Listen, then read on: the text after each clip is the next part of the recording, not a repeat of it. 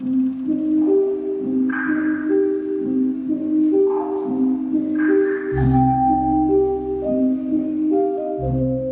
is the Great Stalacpipe Organ. It's the world's largest instrument.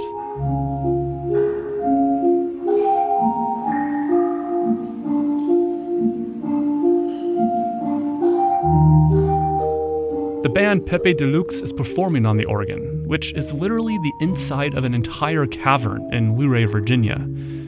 The instrument is made up of 37 melodious stalactites, and they resonate when struck by rubber mallets, which are operated by a keyboard. In the background, water drips into cavernous pools.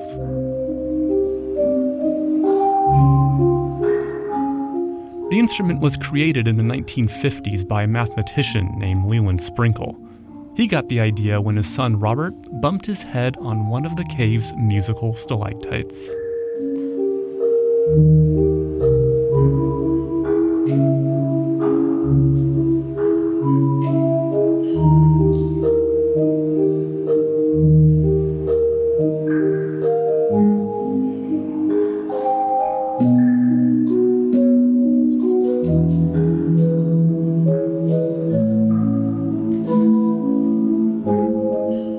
The World According to Sound is made by Chris Hoff and Sam Harnett.